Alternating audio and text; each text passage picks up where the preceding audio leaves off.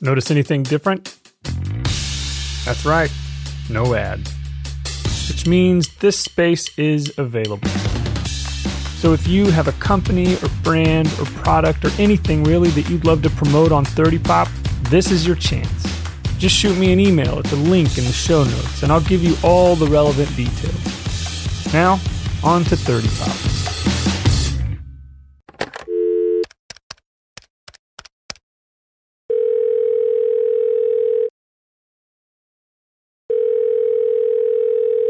Hello.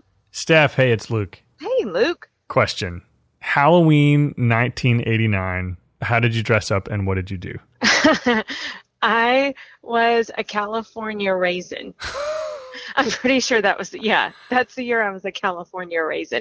Homemade costume. Was that just like a trash bag? No, this was black tights, white keds, purple fabric sewn like a trash bag with armholes and a head hole, elastic at the bottom. Somehow we made wrinkles and put faces on it. That's amazing. And there were gloves. What did you do for Halloween? I went to a party and then I ditched the costume and went somewhere else. Just without clothes or? Well, no, like, I mean, I had clothes on. I just wasn't a raisin anymore. Okay. Why do I feel like you only ask me these kinds of questions because you know you're going to get a ridiculous answer? I mean, you kind of answered your own question there. Good point. Okay, well, I'm going to start the show, but thanks for sharing. No problem. My pleasure. We'll see you. Bye. From Milieu Media Group, this is 30 Pop, a weekly peek back at the music, movies, sports, fashion, politics, and news from 30 years ago. I'm your host, Luke Braun. This is Season 1, Episode 34 Glam Rock, Baby Talk, and Hip Hop Royalty.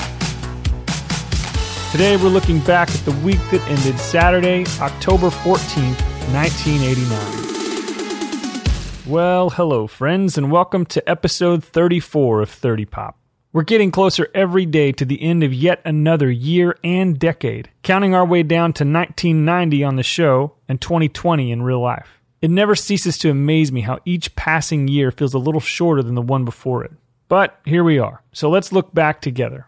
30 years ago, this past week, after a pretty significant lull from Hollywood, we had a couple of major film releases. One that I absolutely loved, and one that I've actually never seen. The fifth film in the Halloween franchise, The Revenge of Michael Myers, released on Friday the 13th of October. Ironic in that among its many negative reviews was the critique that the series had become practically indistinguishable from the Friday the 13th franchise. The box office agreed, with Halloween 5 becoming the poorest performing film in the whole series. That could also be simply that there was a better movie to spend money on at the theater, though. The John Travolta, Bruce Willis, and Kirstie Alley comedy classic, Look Who's Talking, written and directed by the brilliant and funny Amy Heckerling. It's the most natural thing in the world. No. Yes. No. What? How could this have happened? I take it this wasn't a planned pregnancy.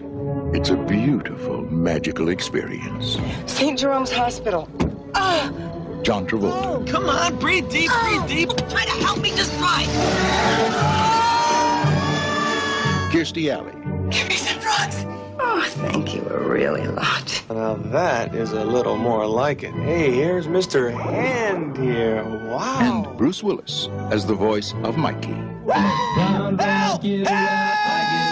Put me back in! Put me back in! So you're the one that's been kicking me. The one that ate all that spicy food. Now Mikey's mommy needs his help. I'm gonna get you the best daddy there is. All right, I'm on the case too. But when you think like this little guy, Boy, I gotta think about getting my own place. there's a lot to distract you. One of those little furry things over your eyes. No, no, let me grab one. Come here. There we go. Discover with Mikey the wonders of life, Fellas, listen, I got something cold and wet in my shorts down here. Guys, listen, fellas. the unexpected delights of family, Oh, yeah, she's gone. and the gratifying search You know that's breast milk. for the perfect daddy.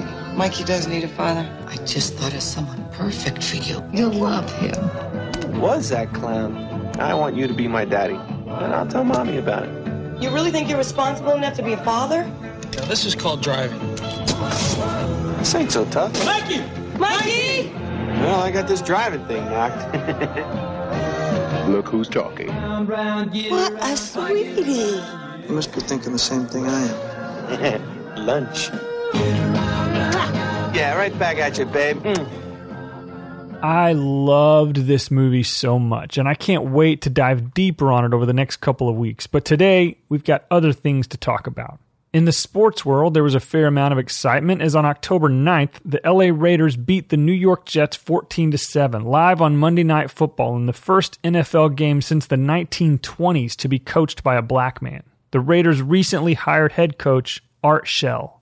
And there was still more excitement a few days later when the NFL was all but upended by the largest player trade in the history of the league, which ultimately involved 18 players and three teams the Dallas Cowboys, the Minnesota Vikings, and the San Diego Chargers, with former Cowboys running back Herschel Walker at the center of it all. I don't really follow football, like at all, but growing up in the Dallas Fort Worth area in a family of die-hard Cowboys fans, I remember this well. It was a sad day for the Cowboys, even while it led to great success in the early 90s, as Herschel Walker was just such a local hero. In music, there was a new number one album in the country after Paula Abdul's unexpected late appearance at the top last week. The fifth studio album by glam metal rockers Mick Mars, Nikki Sixx, Tommy Lee, and Vince Neil, known collectively as Motley Crue. The album, Dr. Feelgood, regarded by most as the band's best album and their only album to date to top the Billboard charts. While I've never really understood the appeal, musically or otherwise, to Motley Crue or its respective members, there is some interesting trivia around this particular album. For example, the album's producer, Bob Rock, had each member of the band record their parts separately, as they apparently couldn't be in the same room without acting like they wanted to kill each other. Which is ironic considering this was the first album they recorded while in pursuit of sobriety and rehabilitation from serious drug and alcohol abuse throughout the 80s. I suppose the success of this album just goes to show, as did everything in the 80s, the rewards of just saying no to drugs. The number one song in the country for the second of a four week run was the lead single from Janet Jackson's fourth studio album, Rhythm Nation 1814, Miss You Much, which became the longest running single in the number one spot for all of 1989 and the biggest radio play song of the year throughout the nation. But there was another release this week in 1989 that felt especially worth discussing. The gold selling second studio album by rapper, one hit wonder, and the clown prince of hip hop, Biz Markie. The Biz Never Sleeps, which spawned his one hit, the irritatingly catchy Just a Friend. I had the pleasure of sitting down this past week with an old friend from high school, Brandon Green, to talk about it in a segment we call Truly Horrible Things.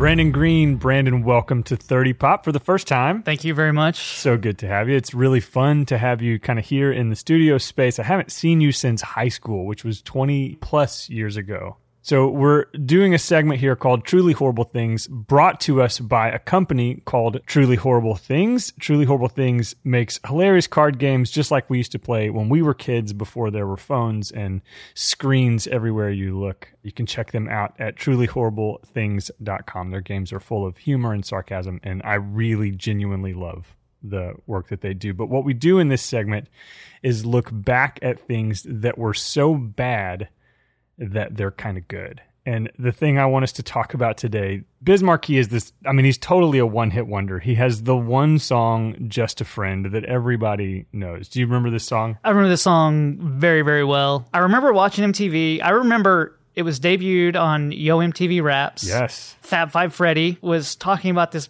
amazing MC and he had this awesome song and like I didn't understand it cuz everything before that like rap and hip hop, they all looked sleek, and with the exception of maybe the Fat Boys, which were Right. a total joke to me. So I associate it with the Fat Boys, and I immediately go, okay, this is just another joke. Like this guy's not serious. Yeah.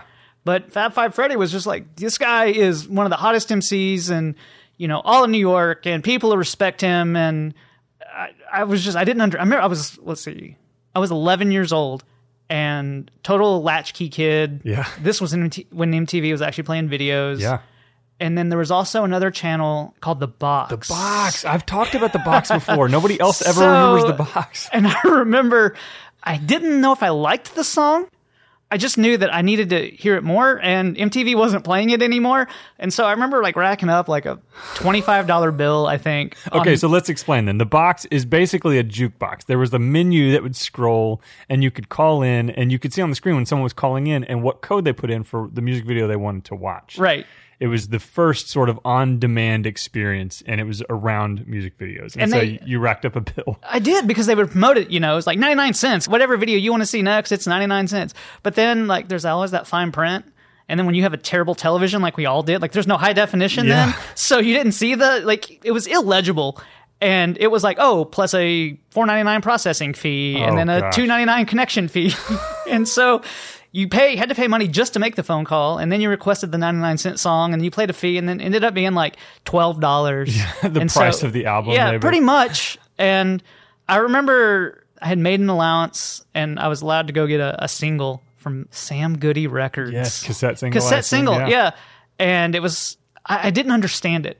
And you know i'm an 11 year old kid and i think that i know about music Yeah. I think I know everything about music at 11 years old. And so I had a, a an uncle who was adopted, and so he was 18 months older than me, and basically got whatever he wanted. And so mm-hmm. I remember he bought the album, or he got my grandmother to buy him the album, and I listened to the rest of it, and I didn't understand it. Like I thought I knew about music, but I didn't understand the concept of you know the one hit wonder. Yeah. because the rest of that album was just trash. Yeah, I mean, in no world is Biz Markie a great MC. I, it's like I, Fab Five Freddy. They must have been paying to play at that point too, because I mean, we just listened to the song back, and it's terrible. It's lyrically terrible. He has a lisp, so he doesn't sound cool. And singing this hook, this old Motown hook, and just butchering it, start to finish. It's so bad. I do love the song for whatever reason. I don't know why. I think I've just heard it too many times to hate it. But like, it's not technically remotely a good song. No, not at all. It was. I was watching a TV show. I think it was the Evolution of Hip Hop uh, a few weeks ago, Uh-huh. and they were talking about this specific song, and they played it. And just listening to the lyrics again, it's an annihilation of like the English language. Yes. I feel like he's just making up words. Yeah, let's talk through some of the lyrics. So, just as a storyteller, let's talk about how poor a job Biz Markie did here. So, have you ever met a girl that you tried to date, but a year to make love, she wanted you to wait? Let me tell you a story of my situation. I was talking to this girl from the U.S. nation. Stop. So, right Stop there, right yeah, there. like that. Talking to a girl from the U.S. nation. is ridiculous. I can't tell you what I exactly what I was thinking at 11 years old, but I can tell you what I was thinking two weeks ago when I'm like, is this for real? Like somebody actually like pressed this into vinyl, Yeah. and made it for posterity's sake. And Like, Fab Five Freddy put his stamp of approval Yeah. on. I mean, give me a break. But you know, it is interesting as a person you are engaged to a woman who's not from the U.S. nation. Correct. So maybe this is worth clarifying. So we keep moving. I, it says uh, the way that I met her was on tour at a concert. She had long hair and a short miniskirt. I just got on stage, dripping, pouring with sweat. I was walking through the crowd, and guess who I met? okay, so wait, hold on. Are you on stage or are you in the crowd? What, what is happening? And he just got on stage, but he's already dripping, pouring with sweat. Well, that might be because he was overweight and nervous about his Yeah. lisp. Maybe you shouldn't be on stage, man. Maybe you should be in the gym. Right. I whispered in her ear, Come to the picture booth so I can ask you some questions to see if you are a hundred proof. I asked her her name. She said, blah, blah, blah. She had nine, ten pants and a very big bra. Okay. Uh, 11 year old Brandon. I mean, listen, I have an incredibly active imagination, and I didn't know what 910 pants meant, but I understood what big bra meant. And I was just like, ooh, he said bra. Yeah, man. Only if you're a latchkey kid do you get to hear songs like this. I took a couple of flicks and she was enthused. I said, How do you like the show? She said, I was very amused. I started throwing bass and she started throwing back mid range, but when I sprung the question, she acted kind of strange. Then, when I asked, Do you have a man? she tried to pretend. She said, No, I only have a friend. Come on, I'm not even going for it. This is what I'm going sing. That's how the lyrics are, are written. Yeah. You, you got what I need, but you say he's just a friend. And you say he's just a friend. Oh, baby, you. I mean, he repeats this over and over and over. I think that's why no I loved it whatsoever. because it was the easiest hook that you learned it immediately. and you don't have to be able to sing No. to fit right in. That you know what? If anything, this clarified that you do not have to be talented to be in show business. You absolutely don't. Yeah. I mean, and to this day, the guy's worth millions because of this one terrible song Right. that we all still love. And I'm saying all of this, I'm making fun of it. I actually still love this song. If it comes on the radio, I'm listening to it, even while it sounds terrible. And even while I don't believe this guy can rap to save his life, he doesn't sound good. He's not a good MC. no. Uh, we can keep going. I mean, every verse here is just as bad. So, Well, into the next verse, you know, he says, I, So I took blah blah's word for it at this time. I thought just having a friend couldn't be no crime. Because I have friends, and that's a fact, like Agnes, Agatha, Jermaine, and Jack. Okay, first off, obviously I couldn't just go on the internet and look at lyrics. So I'm like, wait, I thought that he was saying Baba instead of blah blah. Yeah. And I was like, is somebody's name Baba? Like, that's like what you call your grandma. Yeah. Like, all these crazy things are going through my head. Yeah, I didn't notice that today either. That he never actually says this girl's name. No. this mystery woman. Yeah, forget about that. Let's go into the story about a girl named blah blah blah that adored me. So we started talking, getting familiar, spending a lot of time so we can build up a relationship or some understanding where we've totally lost our rhyme pattern here. How it's going to be in the future, we was planning. Everything sounded so dandy and sweet. I had no idea I was in for a treat. After this was established, everything was cool. The tour was over, and she went back to school. I called every day to see how she was doing. Every time that I called her, it seemed that something was brewing. I called her on my dime, picked up, and then I called again. I said, Yo, who was that? Oh, he's just a friend. Don't give me that. Don't give me that. Just bust this. And then we get back into the very poorly sung chorus. And can we say real quick on the music video? So every time it shows him on the music video, he's sitting at a piano during this chorus with like a He's like dressed like Liberace or something. Yes, like uh, the white wig Yes. and and just wailing. You know, I'm confident he did not actually play the piano. Oh no, Obvi- no. Verse three. This is where it gets really interesting in our story. So I came to her college on a surprise visit to see my girl that was so exquisite. It was a school day. I knew she was there, the first semester of the school year. I went to a gate to ask where was her dorm. This guy made me fill out a visitor's form. This, I'm glad this made it into the lyric. He told me where it was, and as I was on my way to see my baby doll, I was happy to say, I arrived in front of the dormitory. Yo, could you tell me where is door three? they showed me where it was. For the moment, I didn't know I was in for such an event. So I came to her room and opened the door. Oh snap, guess what I saw? A fella tongue kissing my girl in the mouth. I was so in shock, my heart went down south. So please listen to the message that I say. Don't ever talk to a girl who says she just has a friend. I mean, the, uh, like the whole rhyme scheme went out the window, and I don't know what's going on. Tongue kissing his girl in the mouth, his heart went down south. I mean, this is bad music. It was terrible. And I realize that even more so now. But 11 years old, watching MTV, and like you said, he's in this weird outfit. He's trying to play the piano. It was a complete departure from everything that, you know, you typically would see, especially on Yo MTV Raps. Yeah, because we're in the time of like NWA is the new thing, and like Yes. gangster rap is coming out, and like it, music is getting more and more violent and less and less funny, which is what hip hop had always been. You know, you had all of like the Kool Moe Dee and LL Cool J battle back, you know, through the early '80s, where they're writing this really funny music, sort of dissing on each other and stuff. But then you get this, and it's just so out of the blue. Yeah, I, I didn't understand it because so my introduction to hip hop before seeing Fab Five Freddy praise Biz Markie, you know, is like you said, LL Cool J, MC Hammer. Mm-hmm. You know, I, I also wanted a pair. What did you call them? L.A. LA dance pants, LA, yeah. LA dance pants. That was my introduction, and so I remember the shift into more of a gangster rap. Yeah, I, mean, I it wasn't gangster rap. It was to me what I would consider political rap, and it was yeah. it made me aware of what, what was going on in the world because I was so insulated in suburbia. And I was like, oh, this is real. This really happens. And Ice T, you know, is Oh, they're yeah. showing videos of actually like, you know, Compton and, you know, LA and New York City. And you're like, whoa, like this is the real world. Yeah. And then all of a sudden, out of nowhere comes this song. I and- think of Biz Markie as a poor man's Fresh Prince. Like he was, Oh, yeah. what Fresh Prince was doing. I mean, he had just won the first rap Grammy. He was kind of crushing it with the really fun, funny storytelling rap. Parents just don't understand, and girls of the Right. world are nothing but trouble. All of these songs, you know, he's got the Nightmare on My Street, all of that. Biz Markie was just like he totally gamed the system, man. I mean, the guy made millions on one really, truly horrible song. And I think he still probably makes quite a bit of money off Oh, of one truly horrible the song. royalties, I can't imagine. But the rest of that album, I don't even know who produced the album, but I feel like it was probably done in like 48 hours Oh, and it was just sure. thrown out. And somebody was like, "Ooh, we have a radio hit. We have a radio hit. Let's get it out." yeah, and I want to know like who what's the label that heard just a friend and thought, "Oh, that's the radio single. That's what we lead off with for this guy's career."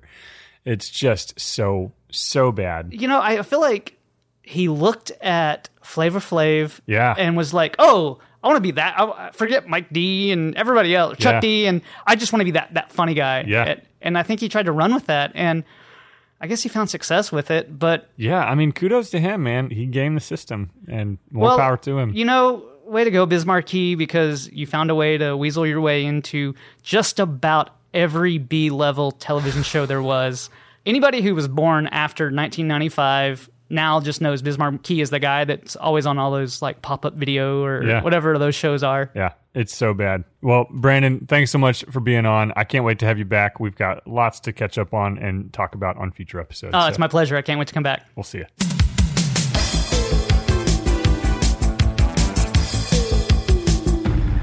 Huge thanks to Brandon for being a part of this episode and for not only his constant support of this show, but his partnership with this network. Brandon has been a patron of Milieu Media Group for over a year now, and I couldn't be more grateful. If you don't know, Patreon is a membership platform where you can partner with me in the work of storytelling and nostalgia dealing for as little as $1 a month in exchange for all kinds of bonus content and behind the scenes access as I work to build this company from the ground up. As of this recording, I have 30 patrons, and I'm 30 days away from leaving my 30s behind forever.